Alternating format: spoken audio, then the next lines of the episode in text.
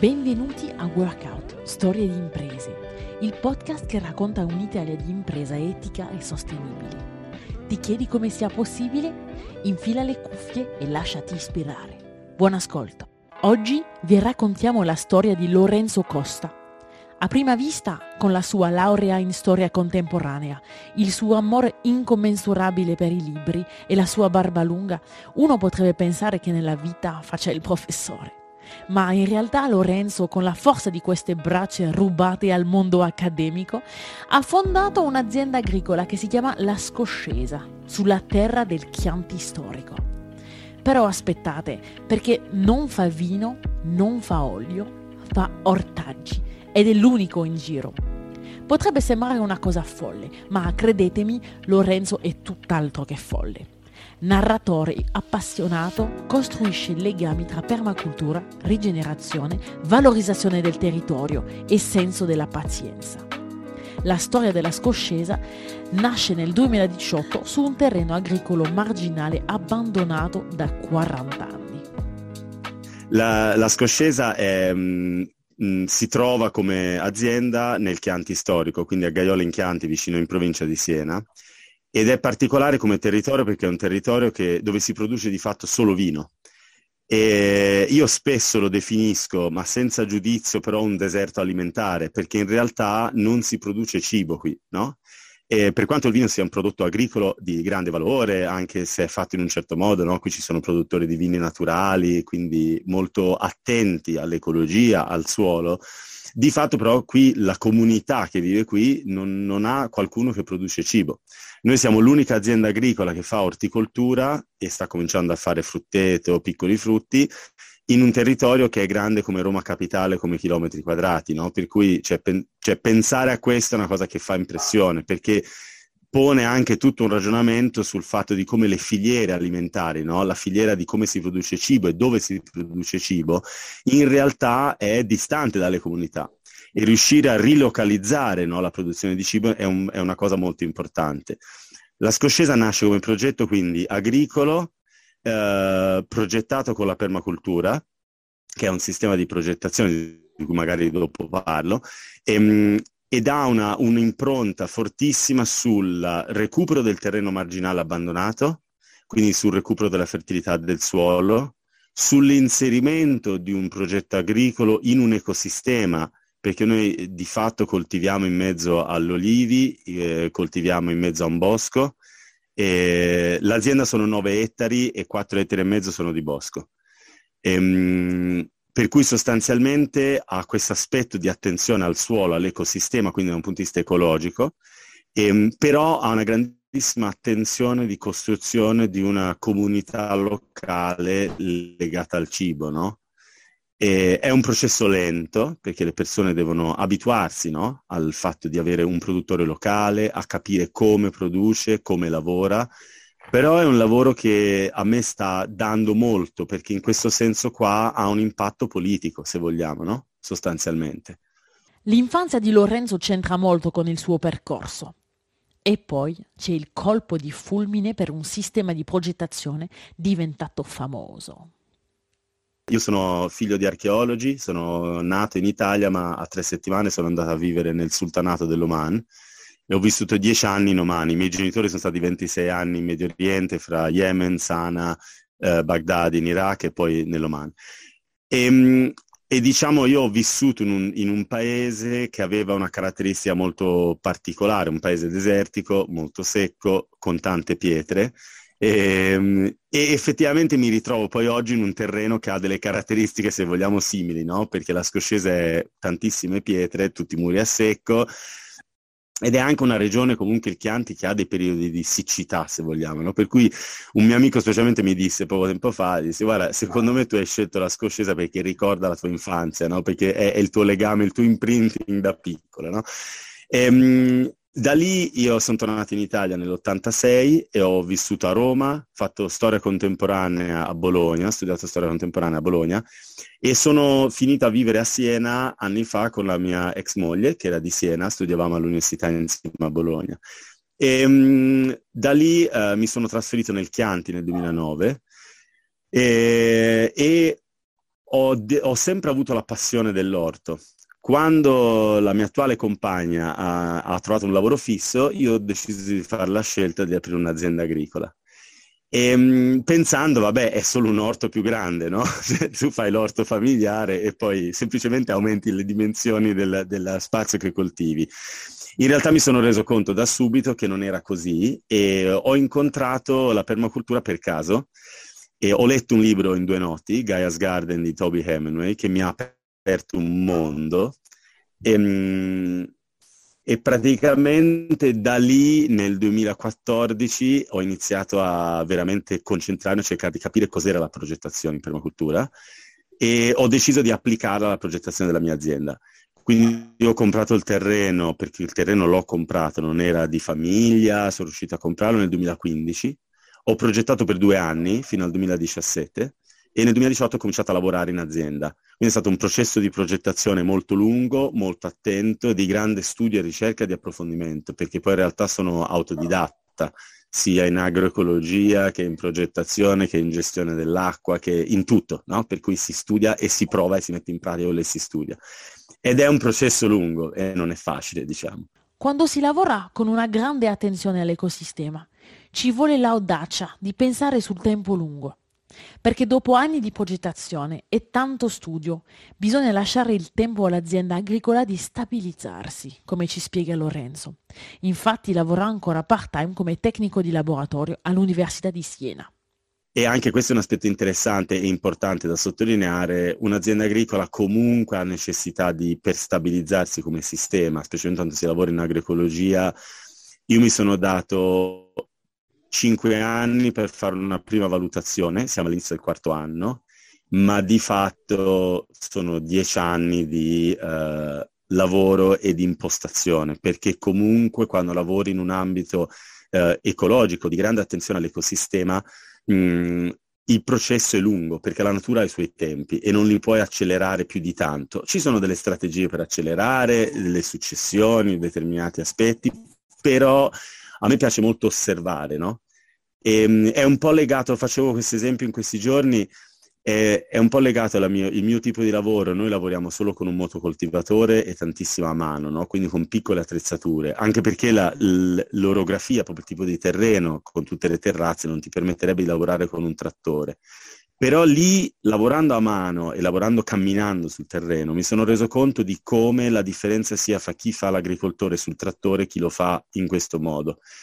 Perché eh, sul trattore non vedi tutte le cose che tu vedi camminando. Non vedi le piante spontanee che crescono, non vedi le fioriture di piante spontanee che sono piante bioindicatrici. C'è il grande lavoro di Gérard Dusser, francese, no? che ha lavorato sulle piante bioindicatrici e cominci ad approfondire e conoscere il tuo suolo, no? a vedere come cambia nel tempo.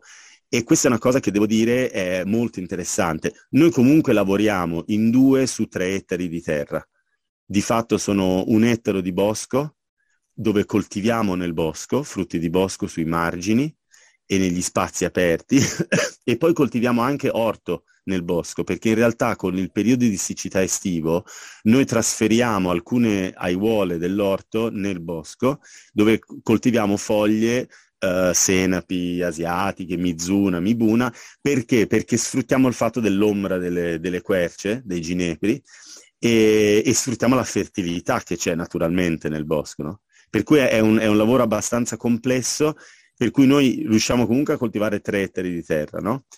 Eh, però di fatto camminando, perché tu con il motocoltivatore cammini dietro al motocoltivatore, no? E quindi conosci però veramente ogni metro. L'illuminazione è scattata con una lettura, con la scoperta di un sistema che rispecchiava la sua indole, la progettazione in permacultura. Una parola alla moda, spesso associata all'agricoltura, ma che va ben al di là. La permacultura può in realtà essere applicata in tutti gli ambiti, anche in quello produttivo, ad esempio. È scattato il fatto di eh, capire uno, che gli ecosistemi, la natura ci insegna tantissimo se impara ad osservare, e poi è scattato il fatto di rendersi conto che era già probabilmente una mia indole, no? Quella di ragionare e riflettere sulle cose, però io ho trovato un, un, sistema di progettazione nella permacultura col libro di Toby Hemingway che mi ha ehm, sistematizzato quella mia modalità di, di no? osservare le cose, guardare al mondo e, e agire, ok? E mi ha aiutato tantissimo a focalizzare l'attenzione, perché un sistema di progettazione come la permacultura è un processo che ti aiuta a capire quali sono i passaggi che devi fare, ti aiuta a capire quali sono le priorità che ti devi dare. Io faccio sempre questo esempio per cercare di spiegare cos'è la progettazione. È come giocare a scacchi.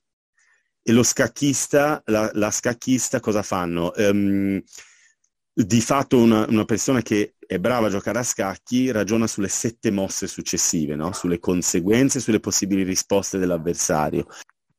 E in natura, lavorando in ambito agricolo, non hai un avversario, la natura non è un'avversaria, è, un, è un'alleata, no? è, una, è una compagna di viaggio, però quando tu cominci a pensare alle mosse, a quello che devi fare, a come lo vuoi fare, è lì che scatta questa cosa che ricorda molto il gioco degli scacchi, no?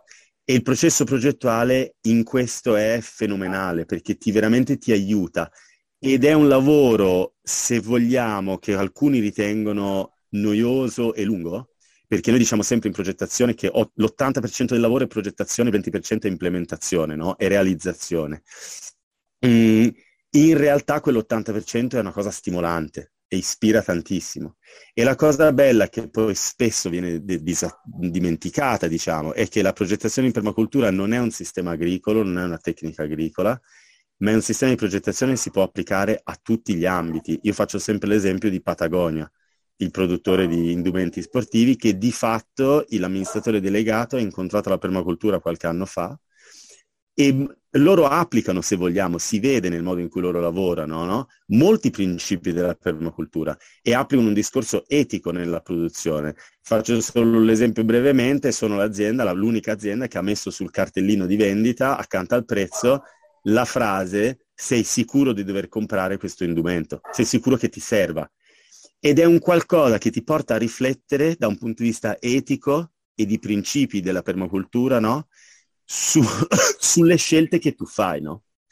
Ed è importantissimo. Quindi veramente la, la, si può applicare da un'azienda che applica un processo, diciamo, manufatturiero, di, di progettazione, um, anche di IT, no? Di information technology, quello che vogliamo, ok?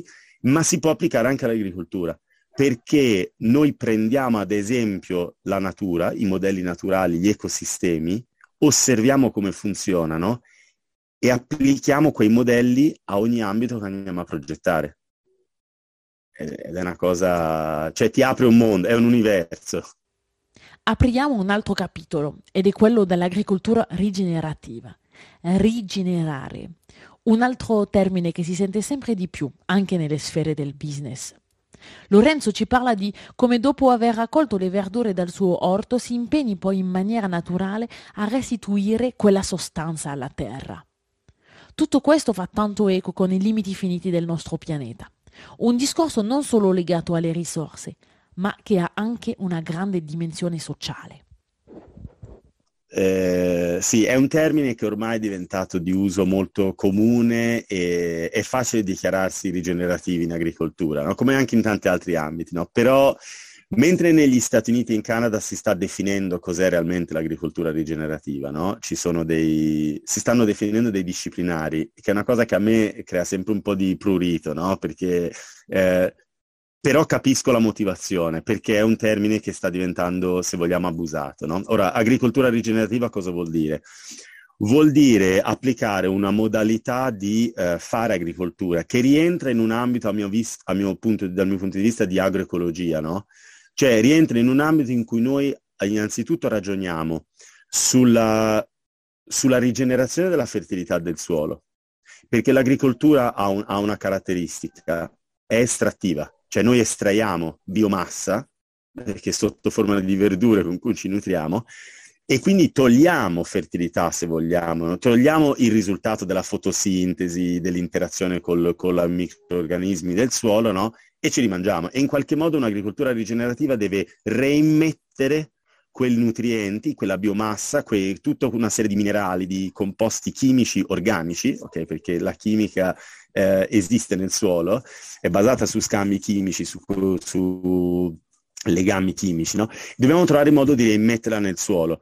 Quindi sostanzialmente c'è grandissima attenzione alla fertilità del suolo.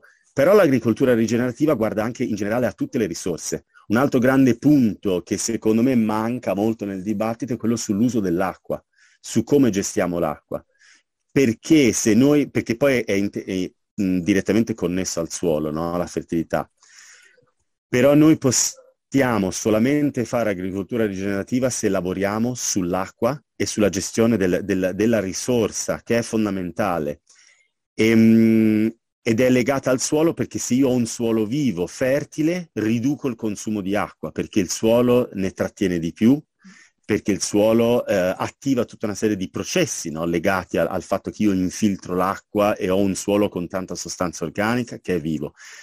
Poi c'è l'altro aspetto dell'agricoltura rigenerativa, secondo me importante, che è quello del lavoro. Cioè è quello, um, l'agricoltura rigenerativa ha una grandissima attenzione anche all'aspetto sociale sia di creazione di posti di lavoro, sia di interazione con la comunità, no? con i territori, perché è su questo che noi rigeneriamo una cultura, no? una modalità di uh, mangiare, di nutrirci e anche di uh, mh, valorizzare quel lavoro agricolo. Perché oggigiorno anche questo mh, è da dire, cioè il lavoro agricolo è, è sottopagato. No? Uh, io sfrutto me stesso di fatto, ok? Cioè io ne sono consapevole, posso dire che probabilmente è perché l'azienda sta partendo, però di fatto per riuscire a, a avere un reddito reale ehm, devi riuscire a spiegare anche alle persone che comprano da te come produci e perché produci in quel modo, ok?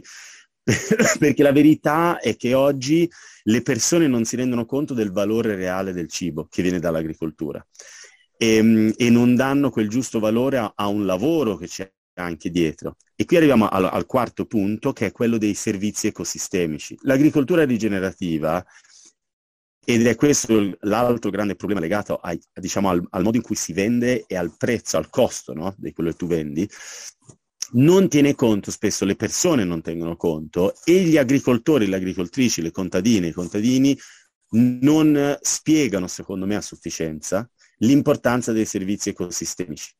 Perché quando io lavoro in un ambito ecologico, agroecologico, c'è tutta una parte del lavoro che tu cliente finale non vedi.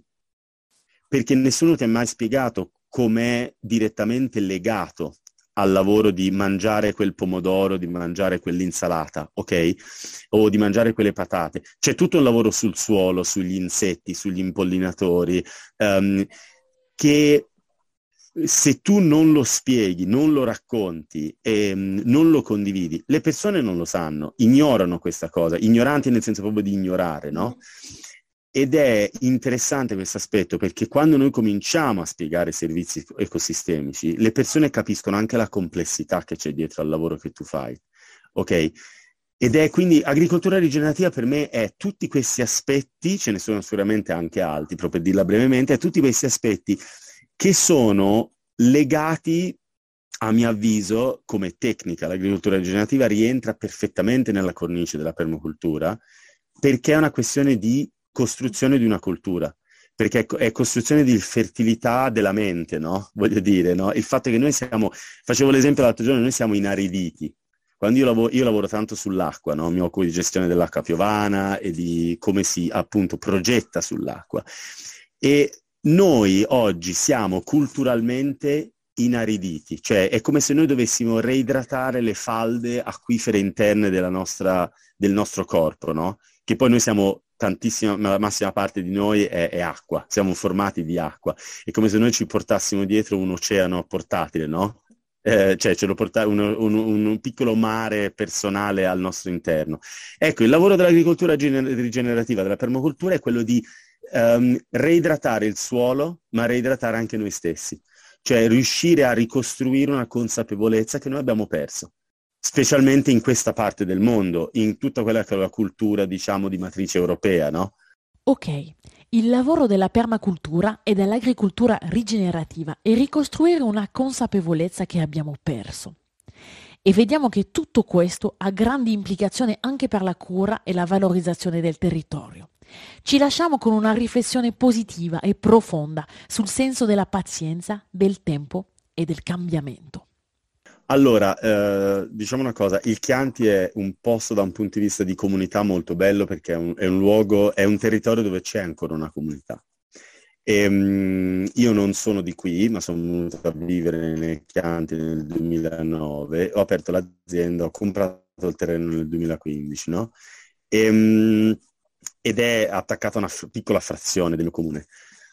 E, in realtà Mm, è stato un lavoro molto lento perché all'inizio venivo visto come una persona matta, no? È, è folle questo, con questo barbone, Daniele che lavora con me aveva i dread fino al fondo schiena, no? due fricchettoni, due hippie, no?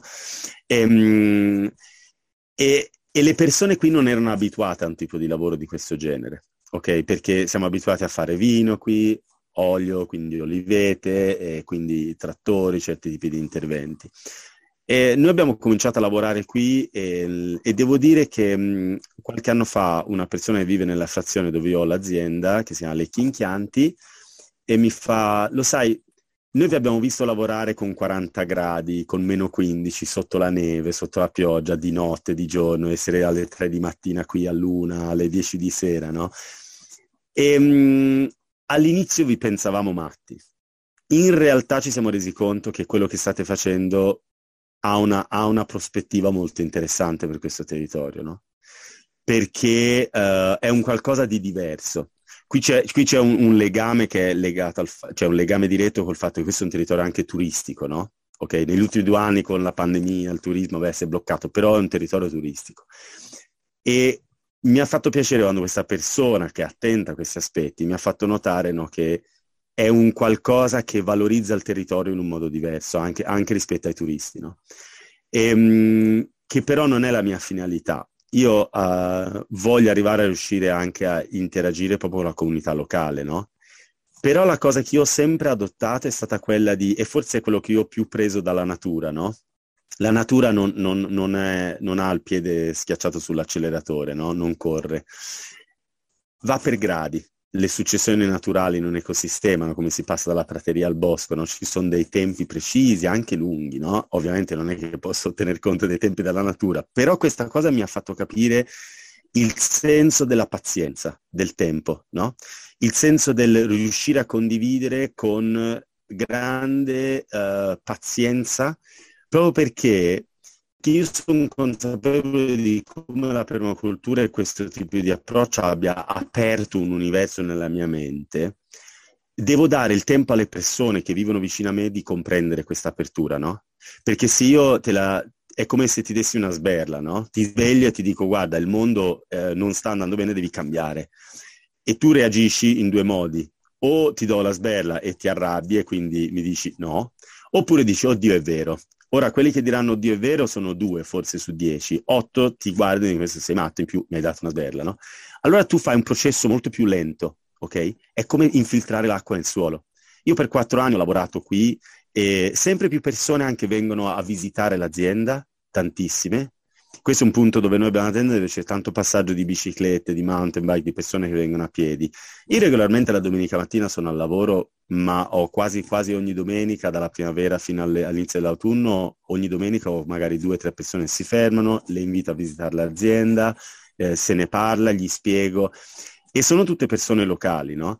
Che rimangono colpite, perché dicono questa cosa qui non l'abbiamo mai vista qui, no? Però funziona ed è un qualcosa che uh, per me è di grande interesse, da un lato perché promuove il tuo lavoro, quindi poi uh, diciamo, se tra virgolette se lo vuoi vedere, che comunque è importante, cioè puoi acquisire clienti, no? persone che ti comprano le verdure. Ma dall'altro il mio sogno sarebbe ispirare altre persone a fare un'azienda simile a questa, perché per la tipologia del territorio c'è spazio per altre quattro scoscese qui. Cioè, non, non, nel senso, non ci sarebbe competizione, no? E la verità è che è stato un processo lungo che però sta dando i suoi frutti, voglio dire, no? Io vedo anche le persone che vengono ad aiutarci, magari alle volte dobbiamo chiamare un, chi fa movimento terra, chi ha l'escavatore più grande. Eh, ecco, guarda, ti dico, una volta mi si è rotto l'escavatore, no? Piccolo aneddoto. Eh, vado dal meccanico del comune vicino, Radda Inchianti, che è qui vicino, gli dico, guarda, mh, mm, mi si è rotto l'escavatore, mi può venire a fare un intervento in campo. Ovviamente quando tu chiami una persona, c'è l'intervento, c'è il pezzo di ricambio, c'è il lavoro, vado a prelevare al banco e ti dico qua sicuramente, giustamente ci sarà un costo per il lavoro. Porto questa persona qui, mm, intanto lui parcheggiamo e lui sale questi 60 metri di dislivello per arrivare dove era l'escavatore, dove noi coltiviamo. E comincia a chiedermi, ma qui che cosa fate? Ma che progetto è? Ma che cos'è? No? E comincia a raccontargli. Lavora all'escavatore, in realtà lavora 20 minuti ed è stato due ore in azienda da noi a chiederci cosa facevamo, a guardare come erano gli orti, a guardare come coltivavamo sotto gli olivi, no? sotto le querce. E eh, era interessatissimo. Allora gli faccio, vabbè, dopo un po' dico, beh, forse ti devo pagare, dimmi quant'è. E lui mi fa, guarda, dammi 20 euro solo per il pezzo di ricambio, perché persone come voi vanno aiutate il, il, suo, il, suo, termine, il suo verbo aiutare non era nel senso di mi fai pena, ti devo aiutare, no? Era vanno supportate. Lui ha detto guarda perché un, un progetto del genere per me è talmente folle in senso positivo che non posso chiederti più che solo i 20 euro del pezzo di ricambio. Perché... Ed è stata una cosa che mi ha fatto capire, uno, che qui c'è una comunità, che le persone danno valore a quello che tu fai, no? E, e, e si conoscono e quindi eh, io so che tanta gente parla di questo progetto, no? Per cui c'è un passaparola, no? Tutti quando io dico, ah, sono Lorenzo Costa, oppure la scoscesa, ah, sì, sì, oh, ah, ma tu sei quella Lecchi che coltiva nel bosco, che fa tutte quelle cose particolari. Gente che io non conosco, no?